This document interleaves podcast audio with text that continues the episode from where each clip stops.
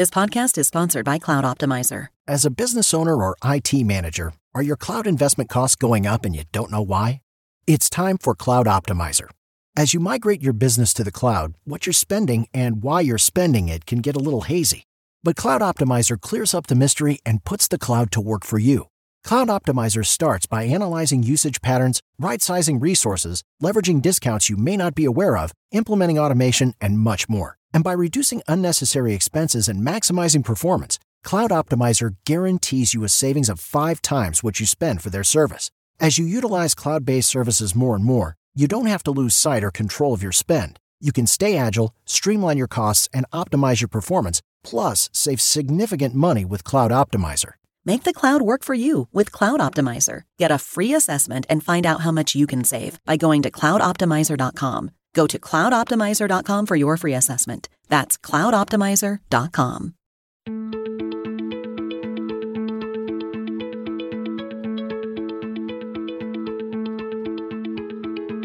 I'm Nil Zacharias, and you're listening to Eat for the Planet. On this show, we try to answer the question how can we eat in a way that nourishes us without starving the planet? The show features conversations with food industry leaders, health and sustainability experts, as well as entrepreneurs and creative minds who are redefining the future of food. Sleep. It's something we all need to lead healthy, productive lives. But like most other things we know we need to do to stay healthy, sleep is often neglected. And not in the same careless manner that we neglect to eat three servings of vegetables a day. We purposefully ignore sleep and even brag about how little sleep we need to prove that we can work hard, play harder, or even watch TV harder than anyone around us. Because for some reason, we've come to think of sleep as a waste of time. This is the exact sort of mindset that serial entrepreneur John Shegerian is trying to disrupt. As the founder of over eight businesses, John knows a thing or two about burning the candle at both ends. But after he experienced what doctors call a micro sleep event, where he passed out for a few seconds from exhaustion, he realized he needed to make a change. In this conversation, John and I discuss what led him to found Somn Sleep, a company that makes an all natural, vegan, non GMO, allergen free, non habit forming beverage that is formulated to help individuals achieve better sleep. He talks about how he went from making his own sleep formula at home to teaming up with food scientists and later co packers and distributors to help make this company a reality. John shares some statistics related to microsleep events and the average American that will frankly shock you. He also addresses some of the reasons why we have such a hard time falling asleep and staying asleep, and speaks to how the ingredients in Somn are designed to naturally restore your body's ability to sleep restfully. Beyond the health accolades that Somn has, we get into the business side of the company, discussing the current competition and how he plans to grow and expand in the future. The market for sleep aids, supplements, and related products is rapidly growing, but it is unfortunately dominated by pharmaceuticals at the moment. We spend a lot of time talking about how we can build a healthier, more sustainable food system on this podcast. But realistically, we can't even get to that point if we don't stop to consider our own well being. What I like best about this interview is that it shows you don't have to run yourself completely into the ground to be successful in the business world. In fact, if we all just got some sleep, not only would we be more healthy, but in the end, much, much more productive.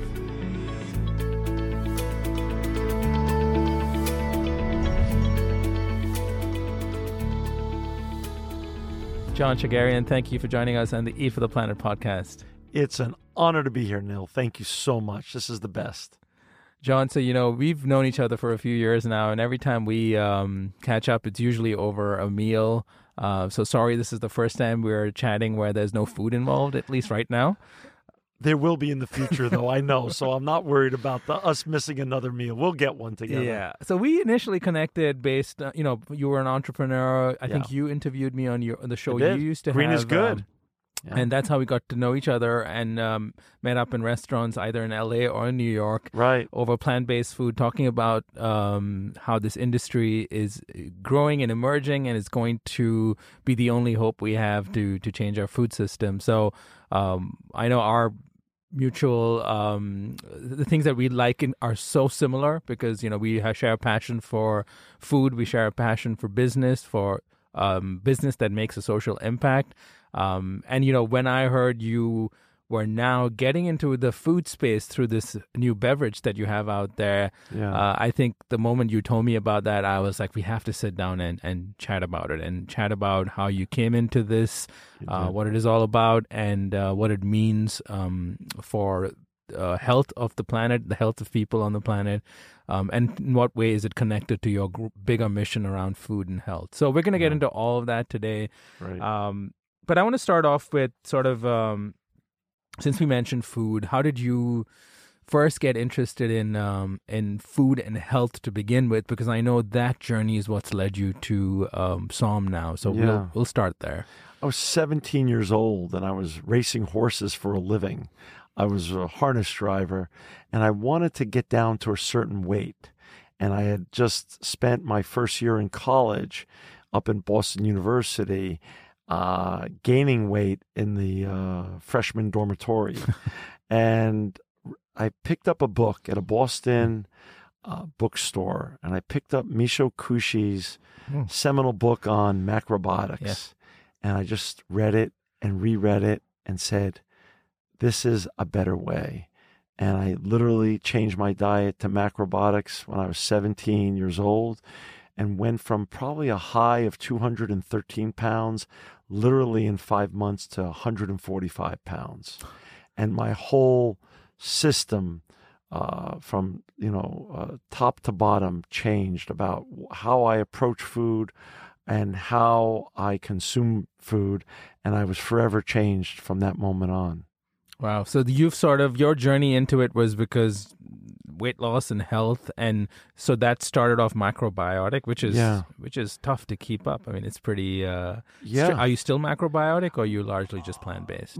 Largely plant based now, Okay. but when I'm in town here in New York City, I'll still always go back to Souen at 6th and Prince just to remind myself of the original feeling of eating miso soup and having brown rice and hijiki seaweed and just all the wonderful products that are available to us that are natural and really healthy for us and just make you feel the best that you can be. Mm, right, that's so true. And um, so you've been an entrepreneur. You've done a few different things, Mm. um, and you could, you know, I know you've had a passion for doing businesses that have a social impact, Yeah. and uh, you've done that right from Homeboy Industries, leading up to electronic recyclers, and um, you've got a bunch of other businesses that I probably don't even know about. Um, how do you pick your projects that you get involved in? And you know, you could literally be doing anything you want actually It's with true. your life. It's true. When you're a serial entrepreneur, you look at the world as you travel through your day and the greater journey that you're on as a world full of voids. Then, when you start sort of straddling the voids and trying to figure out which ones need to be done, that's one list then you figure out which ones need to be done by you by thinking about which ones have you have a personal attachment to. So when it came to Homeboy, I was living in LA at the at the time and we had some vacancies due to the Rodney King riots uh, in our marketplace. In fact, we had a tortilleria and I saw Father Greg Boyle on 60 Minutes and I literally cold called him. We had no cell phones back then. I called I called him on a landline and he, I said, "Come have coffee with me." And we had coffee literally four feet away from this empty tortilla stall, and we together invented the homeboy tortilla concept, which was the first of many homeboy businesses that led to homeboy industries. Um, that was very personal. We were in LA. We were living through times that I don't want anyone to live through in this country or any country in the world anymore, in that we were fighting among each other for the soul of a city. And the fights were just really n- just horrible in terms of watching each other as brothers and sisters hurt one another and destroy your city at the same time. And so the time for rebuilding had co- come and rebuilding by bridging ethnic and racial um, uh, zones and also downtown to west side, west side to east side. The time was to reconnect the city, and Homeboy was that reconnection for everyone, which is the reason why it's still thriving. It got a lot of publicity when we created it, uh, led to many great things for everyone involved, but more importantly, Father Greg Boyle's words that nothing stops a bullet faster than a job mm. still ring true today. And that changed my life forever. That changed my life forever from the point of view that there's going to be a lot of things you could do to make money and a lot of opportunities and voids in marketplaces as we travel through this great journey. But everything that I decided to do from homeboy on had to have a social impact, had to have a social bottom line, uh, and had to have also big opportunities, a lot of white space. So when I went into the, my next business, financialaid.com, we attacked the student lending business. We mm-hmm. put it online. 1998, the year Google was founded, we started democratizing the student lending business. And it worked. We didn't charge students, we didn't charge their parents for our Stafford loans, plus loans, consolidation loans, nor for uh, scholarship search or grant searches. We democratized it and it worked. And people are attracted to those who are doing things for the right reasons and attacking big problems. Mm-hmm. And after we sold financialaid.com, we went on to create electronic recyclers. Again, I had never been in the waste or recycling business, but I had a passion for the environment and for animals because of the horses and my racehorse background. And my father was the first guy, one of the first people to bring windmills to America. So I loved what that meant clean energy. And I was with him when he was doing that. And I was with his partners who had come from Belgium and were in the racehorse business. So the racehorses connected us to windmills mm-hmm. and it all interconnected into becoming ERI. And we started just putting one foot in front of the other.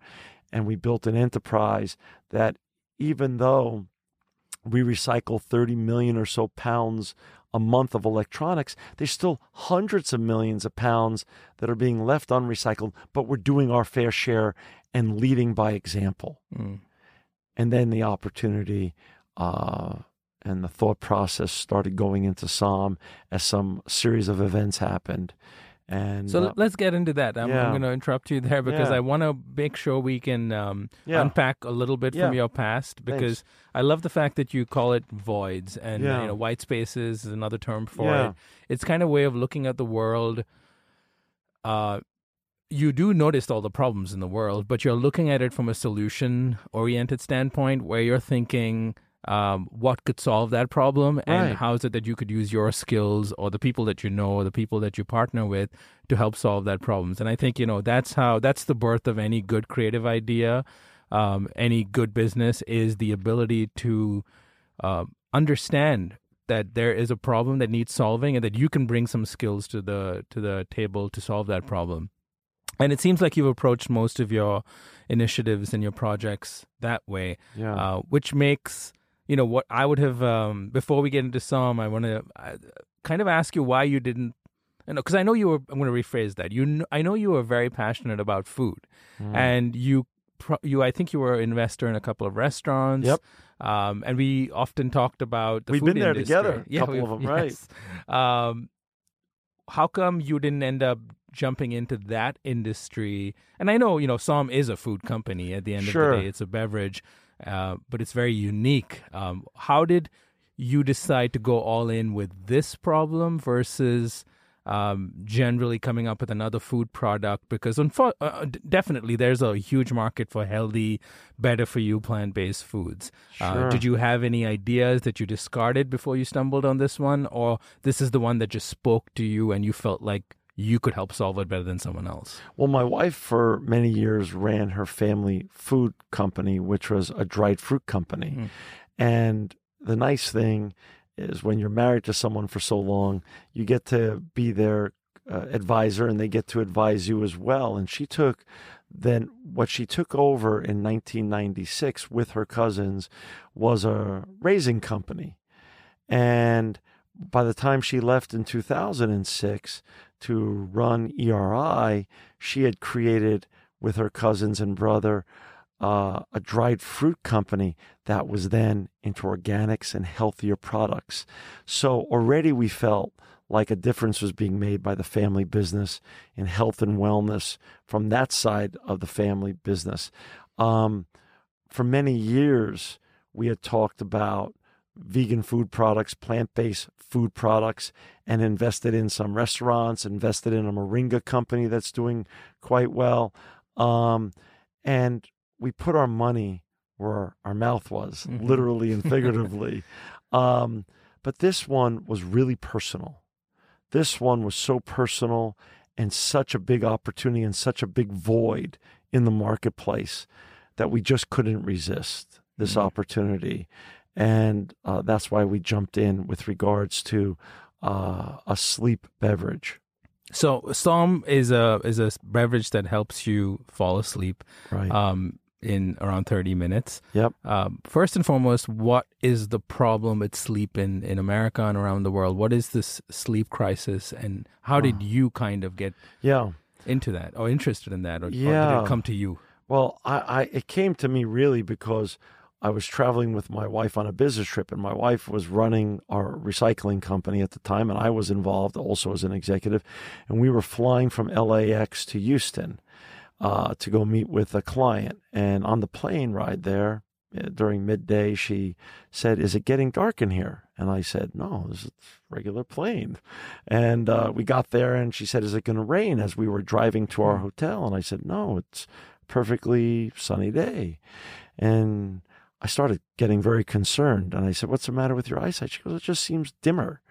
And I said, Why don't we go to MD Anderson? mm-hmm. uh, as I was afraid she was having a stroke or some sort of event that I really didn't have any experience in.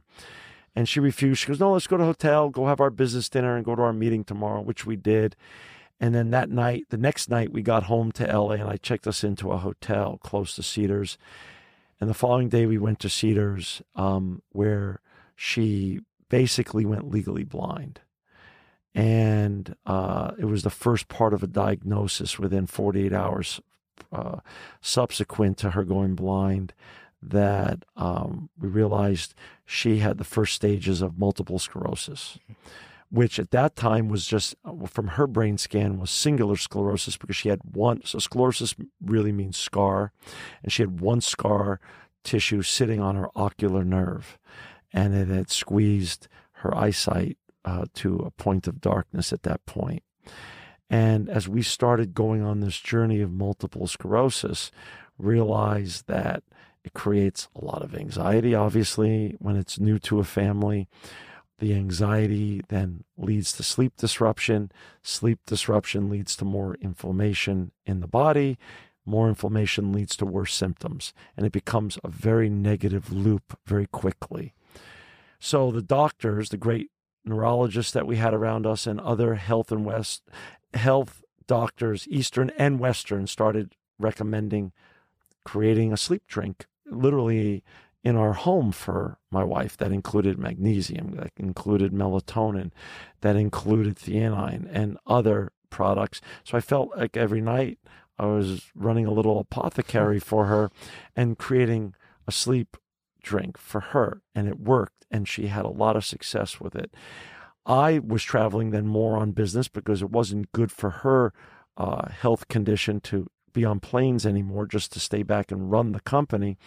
And as I started even traveling more, the time zones were affecting me. And I had an incident in the house one night where I got up dehydrated in the middle of the night and I was on my way for coconut water in, in the kitchen and literally had a micro sleep event where I passed out um, and hit my head on the counter, hit my head on the floor opened up my face, got a concussion, broke my big nose, which was already a big nose to start with, became much bigger, and realized my sleeping habits were eroding from anxiety and travel and stress and dehydration and everything else that a lot of us suffer from.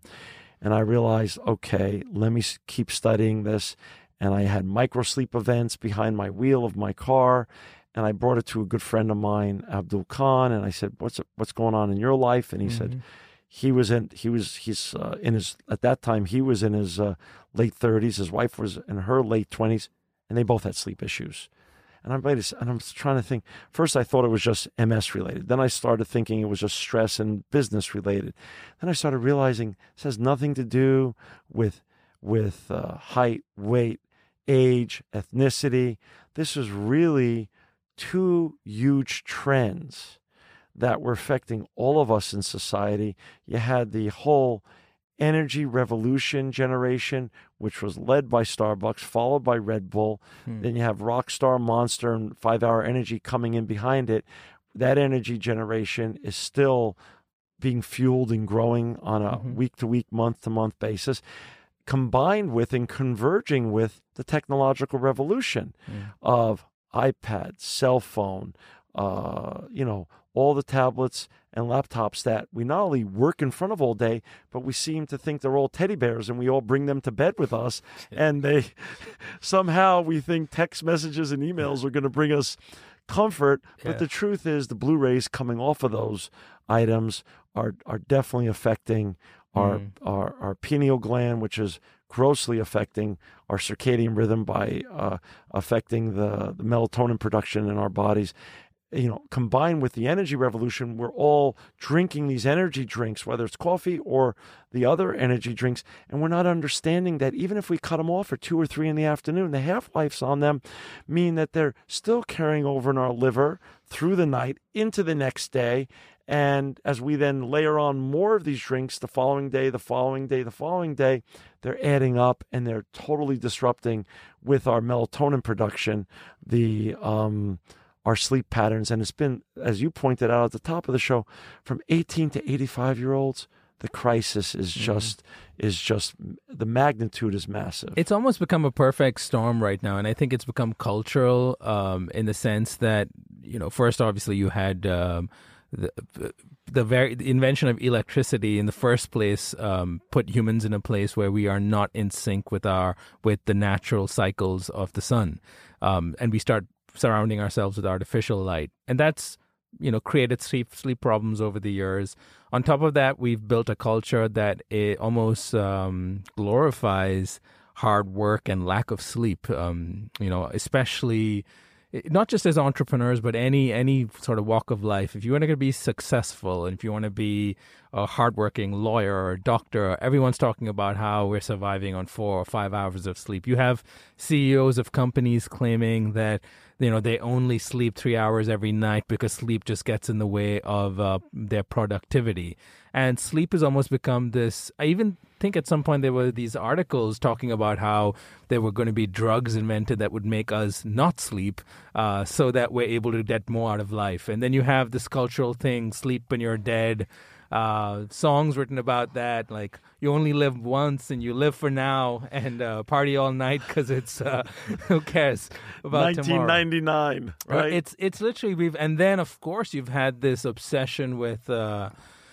you know, with tablets and smartphones, and our uh, screens have gone from uh, walls on our uh, no from from our tables to walls on our every room of our houses and our apartments to now in our pockets, in bed with us, and uh, we're just over. And then on top of that, of course, you say the the the energy drink revolution, the stimulations like coffee, and and everyone needs to be awake and alert and performing. And it's no wonder we're at a point, and I, people aren't talking about this problem enough, I believe. But no wonder we're at a point where people just can't turn off their their their minds. Um, so you have the screens that, firstly, as you said, blue blue right. light um, exposure, but you also end up um, just have being overstimulated, looking at emails even before you're going to bed. On top of that, you just had caffeine four hours earlier. Can you tell me what the extent of the problem is? Has there been any studies done in terms of how much people are sleeping? How much of an epidemic is this from a health standpoint? And um, and of course, then we know what the solution has typically been in the past. It's prescription drugs. Um, um, so yeah, I mean, well, I know there's a lot there in my like, question. Yeah, but... well, well, let's start on the on on the on the drug issue. Mm-hmm. If you look at most over the counter sleep medications, whether they're prescribed or over the counter. That right now, domestically, give or take, is about a $50 billion a year business. So $50 billion being spent on stuff that is not only bad for us, but is scientifically proven to, if it's taken on a regular basis, to cause early Alzheimer's, if it's some of the prescription stuff, uh, the over the counter stuff, if it's taken uh, for numerous nights of the year, has known to attack and, and cause cancer in our critical organs such as liver, kidneys, pancreas. This is stuff that's not good for us. This is stuff that we shouldn't be taking and there and we don't need to be taken to get good rest. So um, the magnitude of this just domestically mm-hmm. is massive. But this epidemic, by the way, energy and technology is is literally spreading around the world and and and sleep and the epidemic around sleep is huge in Asia, mm-hmm. huge in Europe, and Russia, South America. No one is immune to this problem. No ethnic, racial, uh, geographical location. Everyone has now access to cell phones yeah. and technology, and everyone has pretty much access to these energy drinks or for sure coffee. Yeah, and then you know, sleep. The dangers of not getting enough sleep. Of course, you've had you had an extreme yeah. incident, um, but you don't have to almost wait till that happens to understand that lack of sleep is affecting you in ways uh, that we may never understand. I mean, I we talk a lot about food and health and nutrition uh, on this podcast, and I think the thing about um, often gets missed in in this discussion is that you can't just you know adjust the dial on one of these pillars of good health, which could be food and nutrition, and ignore the others. And the others include things like getting some activity, uh, managing your stress in some ways. And the one that's talked the least about is making sure you get a sufficient amount of sleep because that's when your brain and your body kind of um, uh, repairs itself. True, but it's. I think it's because it's sort of has been. Uh, there's been a social stigma around that. It's a sign of weakness if you needed more sleep because of the reasons that you pointed out earlier. Mm-hmm. It was sort of a, a rite of passage or a sign of some uh, bizarre machismo to mm-hmm. sleep less, work more. I believe those days are quickly fading because it's been proven that the early onset Alzheimer's, dementia, Parkinson's have all been tied to lack of sleep. Besides genetics, besides environmental burden, we can definitely affect the outcome of how we treat ourselves neurologically and how we age neurologically. And sleep is one of the things that we have the greatest control over. But if we let that go out of control, we will definitely suffer, not only on a day to day basis when we short ourselves on hours slept, good sleep, but we also will hurt ourselves long term and open ourselves up for much more risk of early onset dementia, Alzheimer's, and Parkinson's. That's scientifically proven. Mm-hmm. That's just not anecdotal.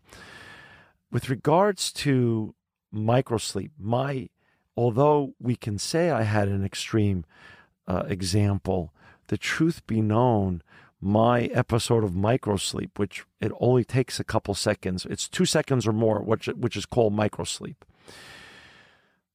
My example is actually a lot less an anomaly than we think. For instance, in terms of drivers across the United States, um, there's an accident every 30 seconds in America. Every 30 seconds wow. due to microsleep. 56 million drivers admit to falling asleep behind the wheel every month in this country. And when a truck driver, unfortunately, falls asleep driving one of his 18 wheelers, typically he four and a half people are die in a fatality mm-hmm. accident mm-hmm. on every truck driver mistake and microsleep event uh, that happens. So the, the numbers are just staggering. It's just that people aren't talking about it. Mm. So I mean, I you know this is very personal to me as well. I had my you know I, I talk about how culturally we need to change our conversation around sleep because I felt uh, victim to that that cultural phenomena as well. I, being an entrepreneur, and I shared the story with you, and we've yeah. chatted. Um, I think I've talked a little bit about it on this podcast before, but more in the context of health and nutrition. But I was, you know, the early days of uh, of being an entrepreneur. I worked 18 hours a day uh, slept three or four hours, would show up to the office the next day and, you know, proudly declare how I haven't slept, would be emailing my staff sometimes in the middle of the night, often like half asleep while doing it. Right. And, um, it just was the nature of you know you read all about you know you have to hustle and work hard and build things and and my health suffered um, and sleep was just one amongst many pillars um, that were not getting enough attention right uh, I was kind of ignoring all the others.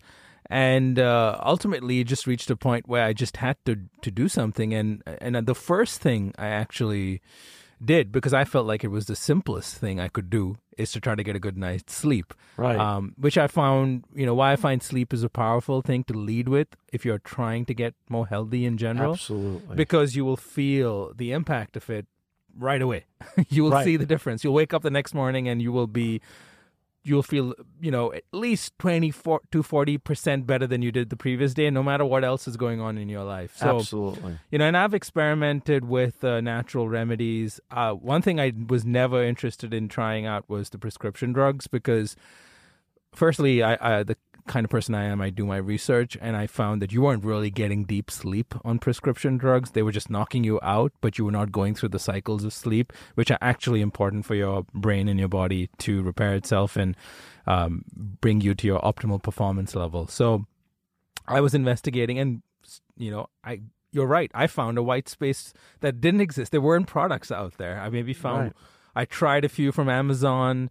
Um, they were supposedly natural. Some of them gave me crazy nightmares. Uh, the others, right, right. The others, I just didn't like the taste. And uh, so, you know, when I heard you were starting uh, a, a, sleep beverage company, a company that we're going to now get into, uh, I I think I over enthusiastically reached out reached out to you and said, "Can I try it?" Yeah, you did because I was in the. I was so happy. I, I, was right in the midst of it, trying to find the right solution. And, right. You know, I don't need a, a, a remedy every night. I right. don't need something every night. But I work hard, and I, sometimes it's tough for me to shut off my brain. Uh, I tend to be an overthinker, right? And um, so I need something to just calm me down. And some of that is ritual, but a drink can help. So Somn. Let's talk about Somn. You obviously sort of tinkered around with a bit of a formula on your own um, for your wife, and then I'm assuming tried that on yourself. Mm-hmm. How did that go? Because everyone has ideas, right? Yeah. Uh, you also happen to be a, a, serial entrepreneur, right. which is just lucky for all of us. Right, right. Well, how did that go from idea to product to where you are now, which is out in the market? Yeah, I got together with my good friend Abdul Khan, and we already had been doing business together and had partnered up on other things as well. And we enjoyed working together, and he agreed that this was something that we could tackle together. I then um, called a, another entrepreneur friend of mine named Peter McLaughlin. Mm. And Peter had a very fascinating platform uh, that he had started after uh, while he was in Harvard B School called Hourly Nerd. And it sounds funny, a great name because yeah. it's catchy. And it was really for folks that got uh, super educated, PhD, MBA, some advanced degree in life, and were working a day job but wanted to make extra money doing some side projects, mm-hmm. side work, consulting, like just say. And it was great for companies like my recycling company, ERI, because we didn't have to hire uh, Uber powered MBA to do a white paper, do a study on something. So Peter and I became friends because ERI had used them, you know, seven, eight, nine times. So I called Peter and I said, Peter, I need your help. And he goes, Oh, what are we doing for ERI? Happy to help. And he had now built a huge database Hourly Nerd had really grown big. Mark Cuban became his first celebrity investor, and uh, and his platform really had grown. And it's no longer called Hourly Nerd; it's now called Catalant. But it's grown massively since Peter and his partners from Harvard started it. And so he says, "How can I help, John?" I said, "Listen," and I explained to him the what I was looking for. I said, "I need uh, food and beverage scientists to institutionalize." my little apothecary of of of sleep uh, mixture that I've made up here in the home and on the road, and someone who's really well trained, educated, but also has real life experience. And Peter looked in his vast database, and he got me three people. And I called each of them on the phone, had nice conversations. So the first one I met in person was here in New York. He was living in Brooklyn, working uh, already, but he was a FSU grad where Gatorade was created. So he had great, you know, Mm-hmm. um, credentials from school. His name was Rob Bent, and um, and he also went to NYU and got his MBA. So he had good business experience along with his science experience, and then he went and worked in the real world for many years. And so I invited him to one of my favorite vegan restaurants, one that you and I have eaten at together, Peace Foods. Uh-huh. And he had such an open heart and mind about it, being a food and beverage scientist. He said, mm. Oh, sure, I'll meet you there. And so we went there, and he goes, My brother's a vegan. And he literally ordered a lovely meal, and he deconstructed it and gave me a play by play while he was uh, enjoying it. But I knew he literally, before meeting with the other people, even though we had spoken, I knew he had found the right person because he not only was obviously someone of uh, immense um, uh, brain power, uh, you know, people would say Mensa, but he was also uh, amazingly warm and sensitive to the right mixture of science and business and understanding what the opportunity was. And it was very personal to him. He not only had his own microsleep events that could have turned out really bad as well, such as in driving in cars, etc. But he grew up and his father was a chronic insomniac, a very high powered lawyer. And he immediately said to me, this sounds like a fascinating project in that it's personal to me. Mm-hmm. And we found that with all of us, all of the co founders and all of the folks that the, are the original group of people that worked with or on the project and became a business, it was immensely personal to them, which made it m- much more than about money, mm-hmm. which is just the type of people you want working on on a new business venture because it's it's much more about money. It's about solving a big issue, making the world a better place. Uh, the money's wonderful as well, making a financial success of it. And you have to keep an eye on the bottom line. But the mission mm-hmm. keeps everybody going on the journey when things look dark. And so Rob joined on. Abdul was already on, and uh, Abdul's wife uh, Christine joined on because she was back then in her late twenties, but also was having issues and believed greatly in what we were doing, and also had uh, a food background from her uh, social media skills, and and she was a food influencer, uh, and and really believed that we can make a difference here and and then off we went as a foursome. Uh, started creating the beverage, and uh, and and then literally as we as were, were creating it, started sampling with friends and family. Got it. So, and how did you end up with the um, the the kind of ingredient list that you ended up with in in the product? Um, was that similar to what you were making in your kitchen? Um, can you for so, for someone who doesn't know anything about Somn, Yeah, um, and is listening to this and thinking, well, I could use some help falling asleep at night, Yeah. and and this, uh, and I don't like they don't want to take prescription drugs, or they maybe Right. are on prescription Right. drugs. Um, what is in Somn that makes you fall Right. asleep, and Yeah. why is it safe? Well, let's start from a macro principle. I only wanted to create something that I would be very proud of and would be proud not only for my wife to take and for myself to take and my friends and family, including my children, to take, but it had to adhere to the beliefs that I was already walking my walk on. You don't now change your walk of vegetarianism to then 12 years ago plant based veganism, uh, eh, you know, drug free uh, uh, type of lifestyle to saying, okay, I'll just sell out for this business. And so we wanted to create a product that was vegan, gluten free, non GMO, drug free. Um, we wanted to create an original version because in America, Red Bull, Coke, and Pepsi still sell very well, but a sugar free version because if you study the major trends, that's the fastest growing segment in all the beverage categories, sugar free.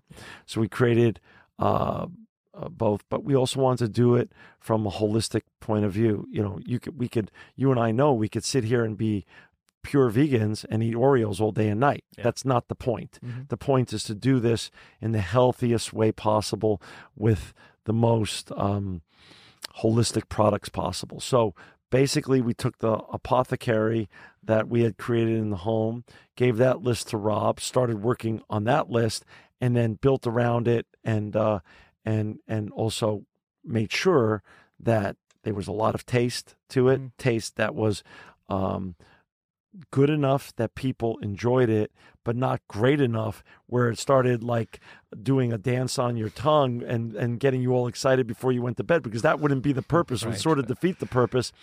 Um, some people even said to us that, you know, when they were giving us their feedback, because we were asking people for their unvarnished feedback, which is a very important part of the, the any entrepreneur's journey. Uh, they said some people even said to us, it tastes like sleep and uh, um, which was a very nice description. We figured, oh, maybe we're on to something then. Yeah. Um, and then it also obviously the efficacy had to be there. Mm. So you had had to taste good, had to have holistic products in it.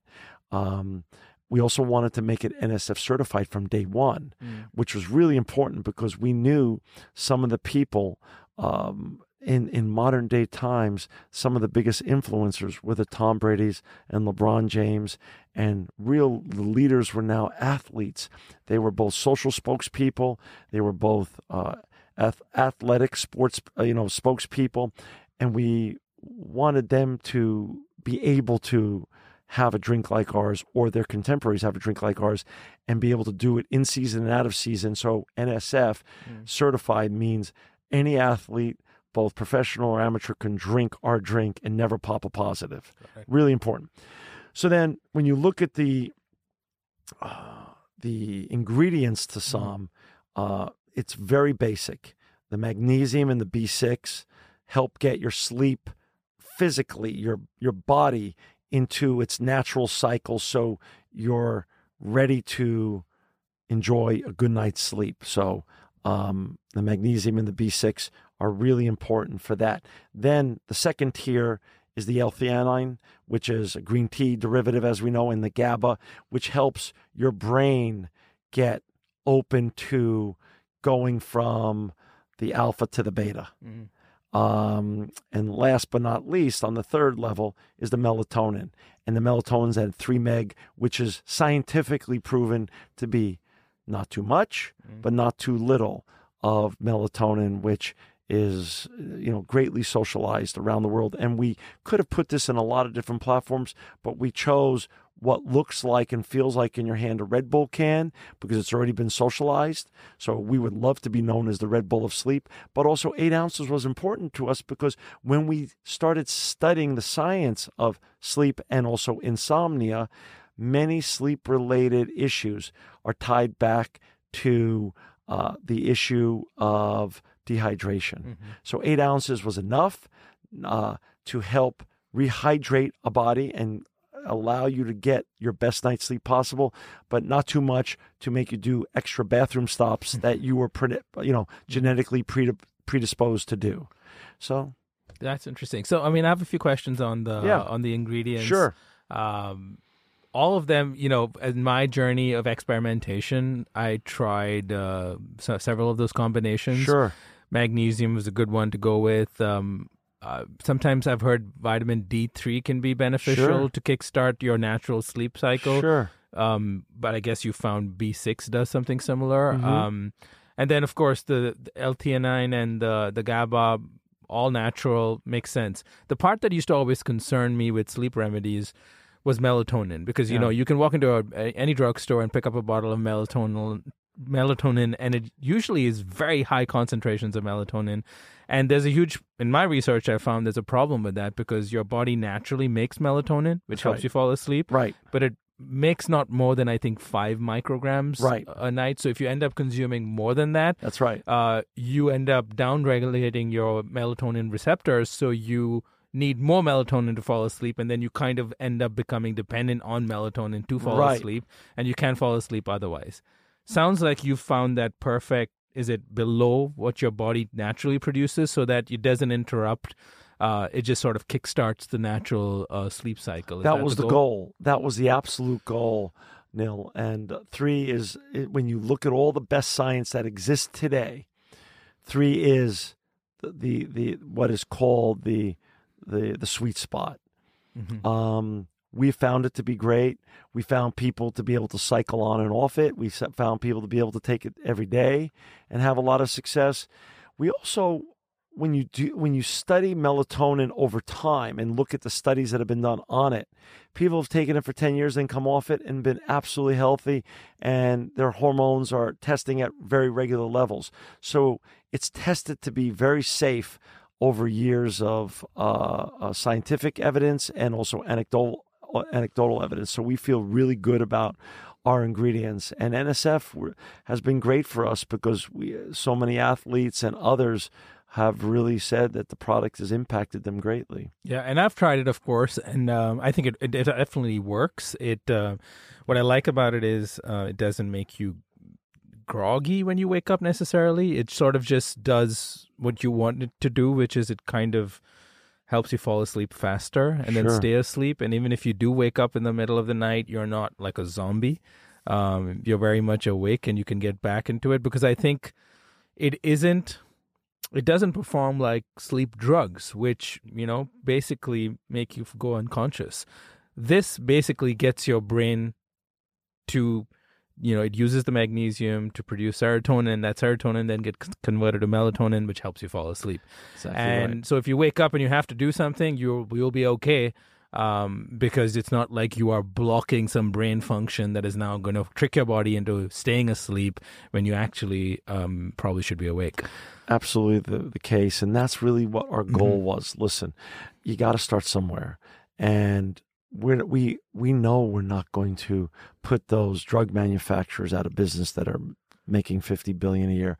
But if, even if we grabbed uh, 1% or 2% and started changing the world and changing the minds and hearts of people and getting people on a healthy alter- alternative, uh, an alternative that didn't have medicine in it, didn't have drugs in it, um, was actually good for you for many reasons, then we're, we're accomplishing our goals. And in terms of the, I know you said you have an original and a sugar-free version. Yeah. What do you use as a sweetener in the sugar-free version? Sugar free is stevia, uh, erythritol, and monk fruit.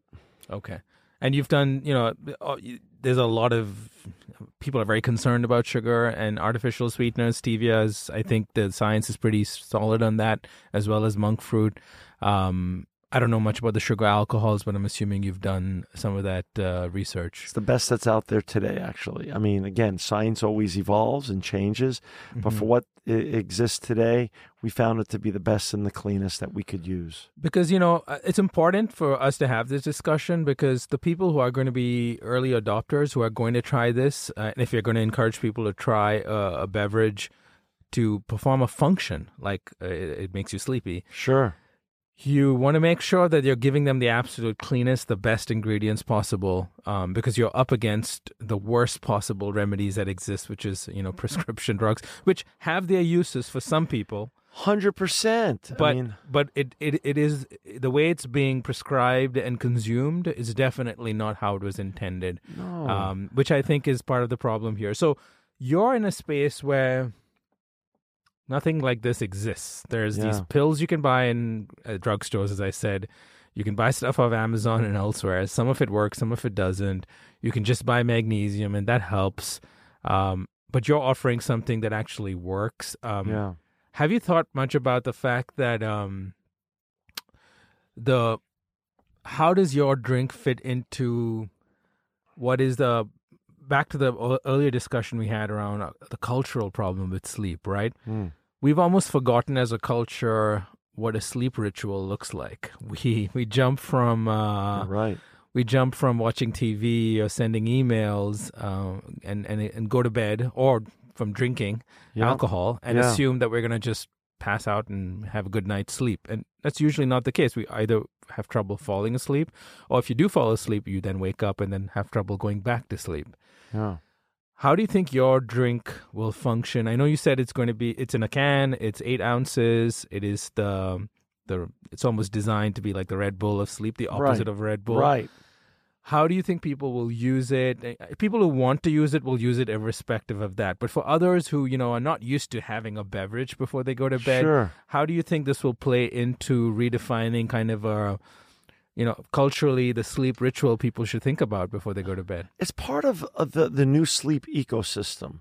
Uh, when you think about this, Neil, you know, you and I have known each other for years now. When we first met, there was no Casper mattress. There was no Leesa uh, avocado purple tufted needle. Yeah. There was no Brooklinen when we met or parachute. So there's a whole new sleep platform. I call it the sleep pie. We're just one slice. Somn sleep is just one You're slice. forgetting Arianna Huffington.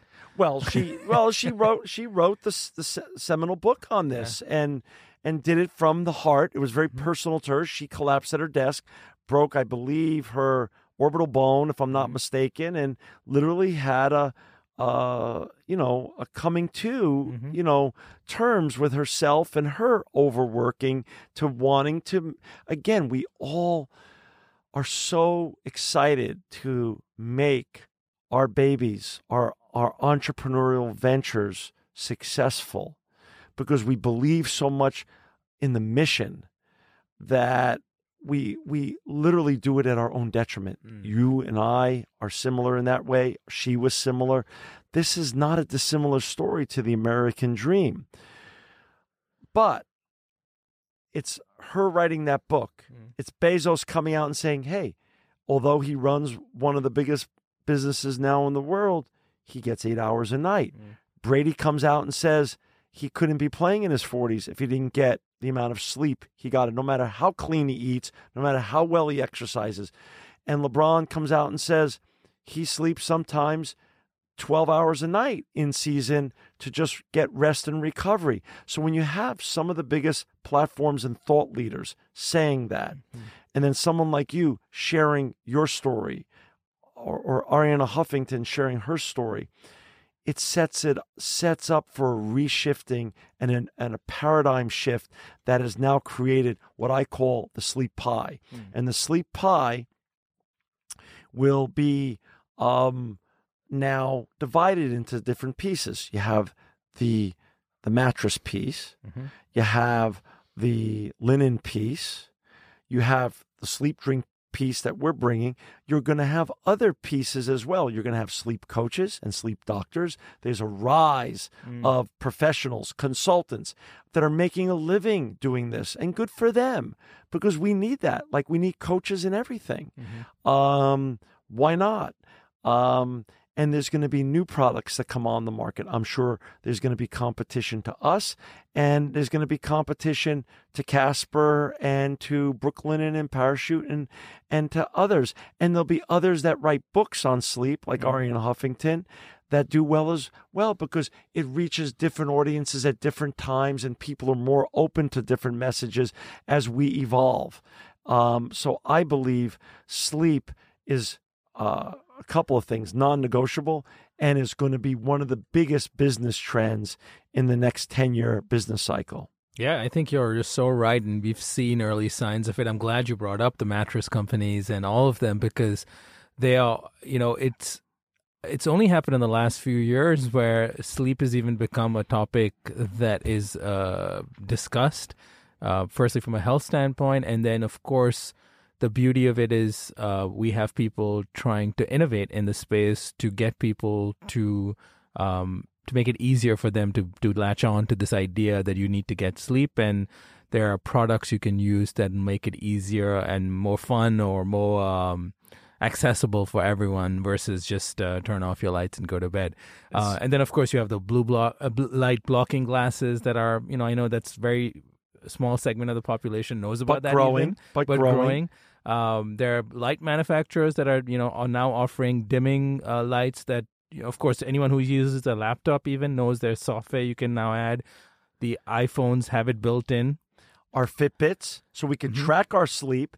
So what's measurable then becomes more manageable. Yeah. All these things, the wearables, as you point out, um, the uh, um, the glasses, Mhm. even there's new pillows being designed to help you sleep better. Um, it, you know, it's just it's to grow. So And where it- does Somn sort of sort of fit in? I know now you're just you're you're the beverage and you've just launched recently. yeah, we're one quarter um, in. and it's a it's a small can, easy to, and it's you have it chilled, which is interesting. Most you know end of the night beverages tend to be warm, teas and liquids. Yeah. Let, any reason you went with? Uh, No, you don't have to chill it. I don't Okay. chill mine. Many people don't chill theirs. It's really, really personal. Mhm. It's really whatever, however you want to drink it, drink it. But as uh, I think Sports Illustrated called it, sleep in a blue can or something like that. And and and and that's how we see it. Our goal, our mission, is to uh, democratize sleep. Hmm. I mean, no day will be more excited for me personally to get it into a national brand like a GNC, Mhm. you know, which is a legacy brand in America that always meant health and wellness to me when I was growing up. Um, or, you know, growing up here in the city and going to college and high school in Manhattan to be in every corner grocery store that are open 24 hours, run by the great immigrants that fuel this country with the spirit that we all and our grandparents all came here with and for. Um, to be in those 24 hour markets or to be in Kroger's or to be in any other brand because although online's wonderful and we're Mhm. proud to be on Amazon, proud to be on our own website, to be in the bricks and mortar where America still lives Yeah. and give them the access because once they see it, they there's a good chance. You know, typically I understand from the people who study these things when people are walking down an aisle in a supermarket or a drugstore and that your your can or your product catches their eye, you got three seconds or less. and so we have three seconds or less to have a chance to democratize sleep in the years to come, and that's our goal. And get and getting into the bricks and mortar is really where we think there's so much opportunity in the United States, and by the way, around the world. This is not going to stop here. We're registered in 32 countries, and the goal is to bring sleep um, everywhere where this uh, crisis is, and that's It's uh, it's everywhere. it's everywhere. And you're you're on, as you said, you're e-commerce only at the moment. Yeah. Um, so tell me how that the early months have been. Yeah. Um, you know, after all, Yeah, see the g- fun part about this conversation for me is that I understand the you know I I have shared the same passion Sure. for the subject. sure. Um, I mean, it's not a subject; it's really a crisis at the moment that facing nearly everyone out there. Yeah, Um, I agree with the solution because you know I'm not a fan of um, the the prescription drugs that have all these side effects. Yours is all natural. I've tried it. I know it works. That's important. You've got a functional beverage, it better perform the function. right. But you're also building. So the third thing, of what I'm excited about, is you're also building a, a, a beverage company, a food company. That's true. And uh, you know, there's that's an interesting story in itself. So what's that been like so far for you? Um, launching online, building a brand, uh, early lessons. What, what do you what do you what do you gathered so far in this journey? We're only one quarter in. Literally, yesterday was our first 90 days. We only launched. Yeah, thank you. And as you know, there's there's uh, you know, there's it's always learning as an entrepreneur. You're always learning uh, and and figuring things out and making mistakes and and whatever doesn't work, you just cut. Which is fun about the online world, and whatever works, you scale. The real exciting part are the unintended uh, great consequences that we didn't expect. You know, we expected 18 to 85 year olds to hopefully like our drink and use it. But then when you start getting random emails from folks you don't know that have no financial or emotional tie to the founders or to the company, financially speaking, and they say, I used to be on these prescription drugs and now I'm off. I used to be suicidal because I couldn't sleep and now I'm not. I used to, I, I, I gave it to um, my family member who had lupus or rheumatoid arthritis and now they're all in a lot less pain. I gave it to my son or daughter who has autism and now they're getting through the night and their, their days are much brighter. This is the stuff that gets you through the entrepreneurial uh, zigs and zags and ups and downs, and especially the hurdles, because it drives you forward to know the greater mission uh, has so much opportunity in front of us. The white space is even much greater than we thought. And the offers from other distributors in mm-hmm. countries uh, such as China, Japan, the Philippines, Asia, uh, other parts of Asia, and Europe have been have been so early but so uh, encouraging that we know we have something here. So now it's just managing the process, uh, keeping our wits about us, and and just staying really hyper focused on on just creating a good product at our co-packer on a regular basis and and getting the distribution uh, channels going as fast as possible. You know, one of the key tenets of great entrepreneurship, I believe, at 55, I could say this, maybe at 25, I didn't know this, is speed. Hmm. Every second counts. And there's lots of bright people that can raise a lot of money that will follow you and try to mimic or, or copy. So, speed to market and speed to scale are critical and uh, and don't be embarrassed by the mistakes you make and saying oops I this one's a goof let me cut this and let me just you know bring this one to closure and and so that's what we've been doing the first quarter and we think in the next uh, next 60 to 90 days we'll have some great announcements about some national and regional distribution that will get it into the hands of the rest of uh, start getting into the hands of the US citizens and mm-hmm. democratizing mm-hmm. this the sleep drink yeah, and how how are you kind of educating people about mm. this? Because there's a whole education component of this. Uh, because you can have someone walking through uh, a deli or a grocery store or a gas station and see your product, but they won't have any idea what's the story behind it, what is in it. Of course, they could look at the can, but the reason I ask that is because, and this is part of the problem we need to solve, right? Is yeah. that people recognize the the energy drinks. They rec- there's a whole aisle for that probably right. now in a, in grocery That's stores. That's right. But there's none for uh, drinks that'll co- bring you down at the end of the day and help you fall asleep or relax. Um, maybe there needs to be one eventually once there are enough products out there. So how is that how are you uh, tackling the education piece? Of course, we're we're talking about this. This is going to be yeah. a podcast out there. This yeah. is part of that, but it's part of that. Mm-hmm. Um, education first before mm-hmm. you change the world. You know that you're doing a brilliant job of that. You started with your blog. You went into your podcast. Now you wrote a great book, Eat for the Planet, which I've read twice now. Oh, thank you. um, uh, but you've mastered that, Nil. You're educating uh, the world and walking the walk yourself, um, because it all it all falls in line with my absolute favorite poem uh, in my life it, it, by one of my greatest heroes is, was by Muhammad Ali, and it's actually the shortest poem also in history. And here's the poem: Me, we.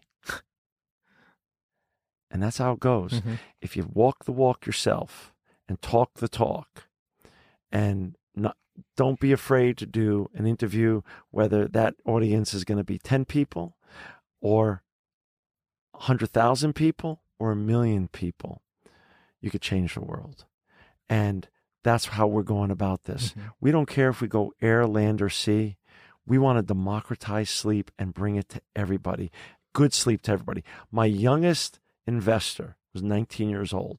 He put, I think, $15,000 into Somn. I said, Why are you investing? He said, I tried the drink and it makes me feel 10 again. I said, I don't understand. He goes, I'm not a bad sleeper, mm-hmm.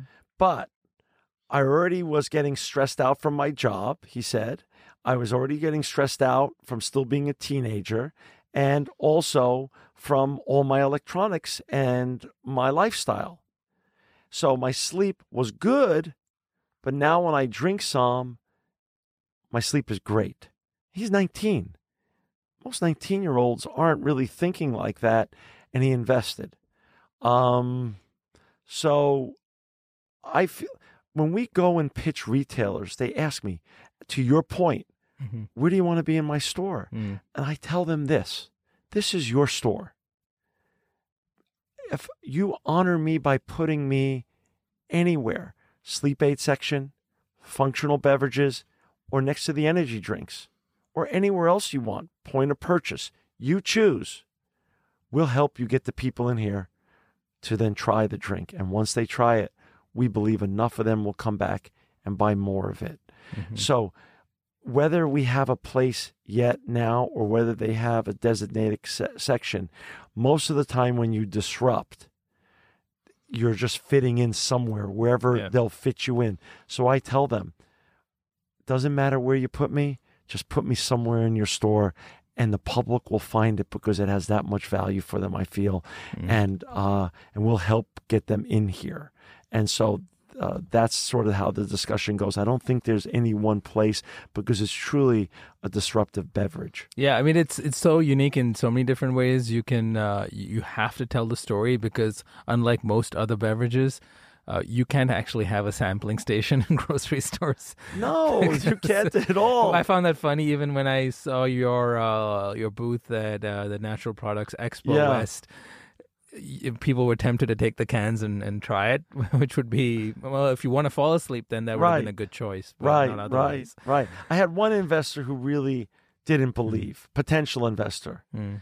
and um, it was three in the afternoon. There was numerous investors at the table. Most of them were people he knew, and the others were believers already. And he just said, "I, I just can't really, I don't believe." And the other guys at the table egged him on, and he tried it right at the table and literally 40 minutes later, he was fighting to stay awake at the table and eventually said, Just excuse me. I, I, and he literally crawled under. This was in a restaurant in, in New York City. I, am just being on, and he took a nap. Uh-huh. And um, should have got that on video. I know. I wish I was better with the modern technology. Um, I'm not good with selfies, and I'm not good with videos, unfortunately. But um, he, you know, that's it's the truth, though, mm. and um, it really does work. And but you know, for your listeners, it works differently. You know, we're all different people, heights, weights. We all have different genetic predispositions, and just like traditional medicine, over the counter prescription affects people differently. And just like food affects people differently, you and I know we could go out and have the similar meal, but be affected by it differently based upon how our body metabolizes the food, mm-hmm. even a wonderful plant based meal.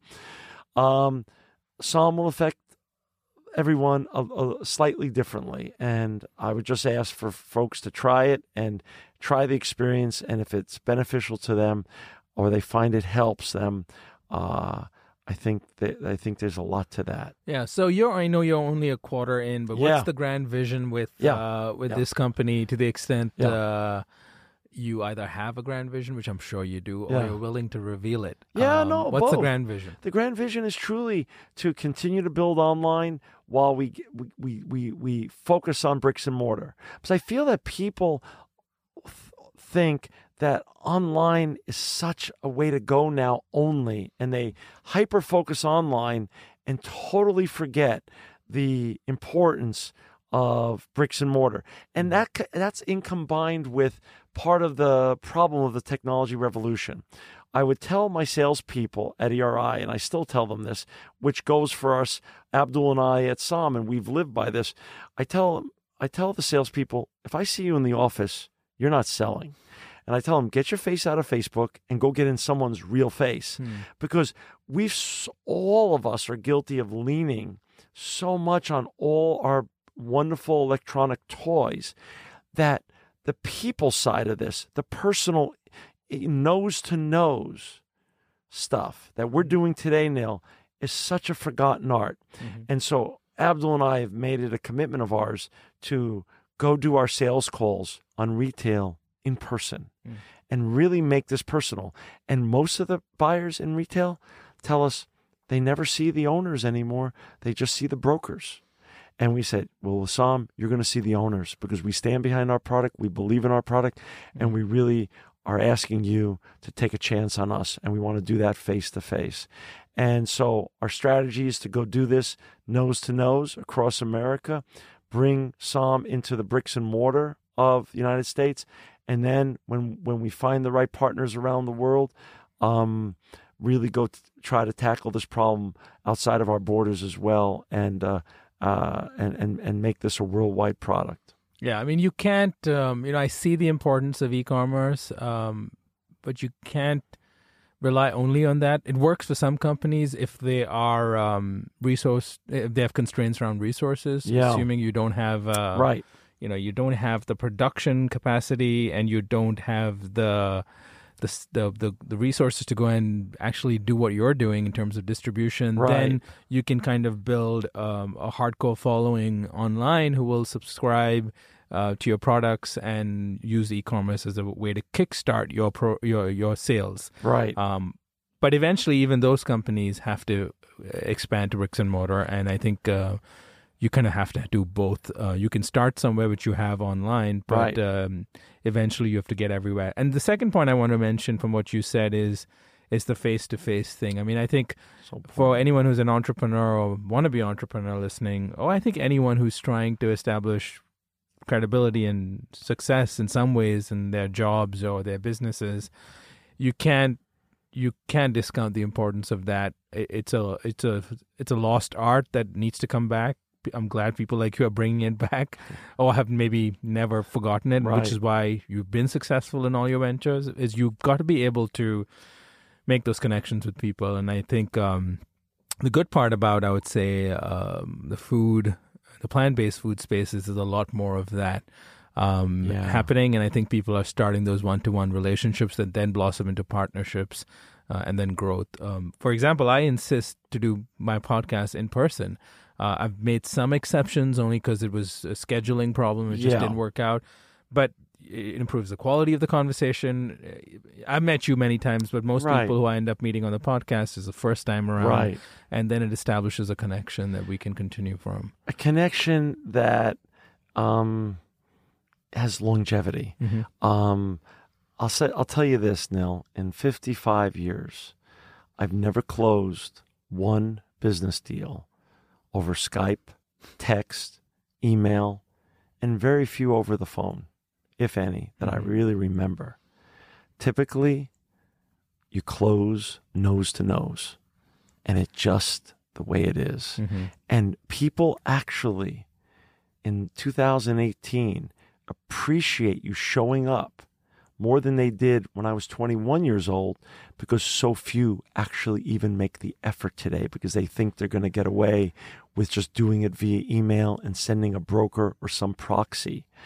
And when you show up in person, it is so impactful now that it becomes a game changer and it becomes a differentiator that I can't emphasize enough. I totally agree with that. Um, so as we sort of wind down over here um, and get ready to sip some Somn, no, Yeah, let's go.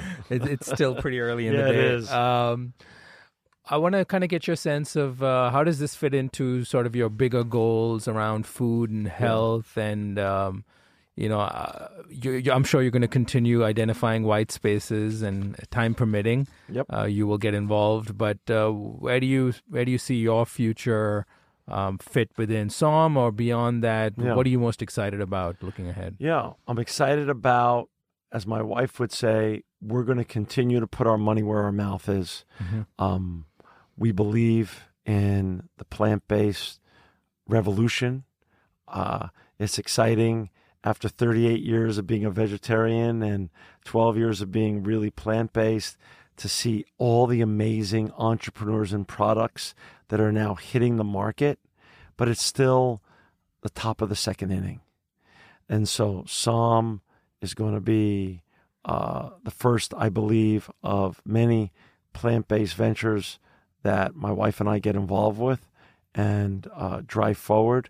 Uh, we always say to each other because we eat and uh, well and take care of ourselves, we expect to be working into our 80s. So we're excited to work with uh, really great entrepreneurs like you, Neil, because you're continuing to move the greater mission forward and the platform forward to make it easier for great entrepreneurs like Ethan at Beyond Meat and uh, so many others, and, and our friend Bill Glasser at Pig Out, and other great entrepreneurs to come in the marketplace and just take a niche or 2 or three and uh, own it and do it well and give healthy plant based alternatives to folks that are looking for such opportunities. And I don't believe that everyone's going to go 100% plant based. But as you point out in your book, so much of society is looking for healthy alternatives that even if they just start eating plant based during the day mm. uh, as a first step in the right direction, and uh, maybe then plant based during the week, and then having fun on the weekends. And then eventually, as you point out in your book, in, as you call it, embracing it mm-hmm. and going all in.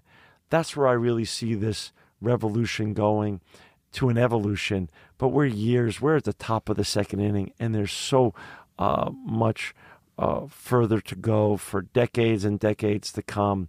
Because although we've created this sleep drink, that's we believe is really important in the glue to good health and wellness. You and I both know through our own personal experiences that food is the best medicine mm-hmm. and eating plant based is the science doesn't lie and there's no refuting it. It's just the best way to eat. So I really believe the future is massive for all those budding entrepreneurs out there that want to start uh, a business where they see a void and it's mm. personal to them. Uh, uh, my only advice would be to go for it because the time is now. Yeah. And, you know, if that works out, I mean, if we all are successful thanks to people like you and others who are out there building companies, investing in companies, partnering with people who right. are doing, um, who are working on things that are going to change our food system, what's your vision, say, for the year 2050, 30, almost 30 years from now? If we get it right, what is our food system going to look like um, 30 oh, years from now? Much more plant based I think, out of both want, need, and necessity. As you know, because you and I have had this discussion on multiple occasion, um, occasions over wonderful meals, one of the greatest ways to clean up our greenhouse problem, our overheating of the whole entire planet, is for people to begin eating more plant based and to stop the meat based consumption, which will not only cure the global warming problem that we have or help roll it back somewhat, but will also help fix the massive broken water problem that mm-hmm. we have and that is about to explode on us in the next two decades. Um, and not just rely on technology to cure that problem, but by also becoming more plant based in our eating, uh, we could also fix that problem or at least help roll it back because water is not the headline today, but it's soon to be the headline in terms of not only here in the United States, where we have water problems in a lot of areas, uh, but around the world. Yeah, I agree. Thank you, John. This has been um, enlightening, insightful. I appreciate the time. It's always a pleasure to sit down and chat with you.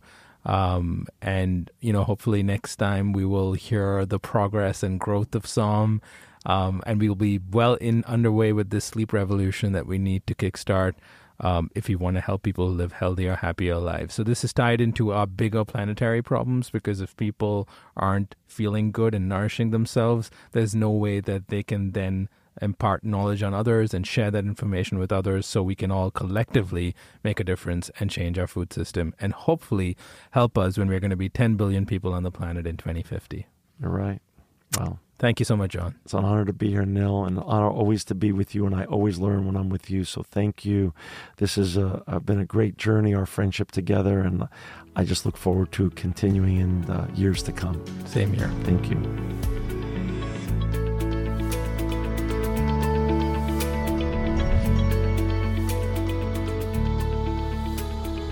You've been listening to Eat for the Planet with Nil Zacharias. If you enjoyed this conversation and would like to show your support, please subscribe to the show and leave a review on Apple Podcasts.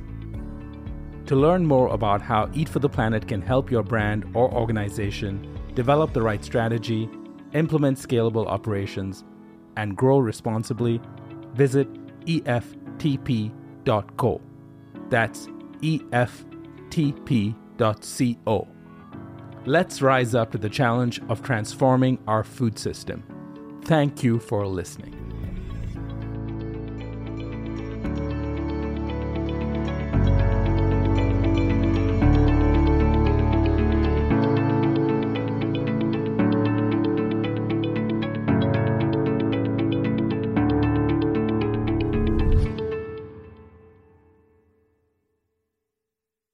Everyone is talking about magnesium. It's all you hear about. But why? What do we know about magnesium? Well, magnesium is the number one mineral that 75% of Americans are deficient in. If you are a woman over 35, magnesium will help you rediscover balance, energy, and vitality. Magnesium supports more than 300 enzymatic reactions in your body, including those involved in hormonal balance. From functional medicine doctors to mental well being and female hormone experts, we all know that magnesium is the one mineral to improve all aspects of well being and health. But which one?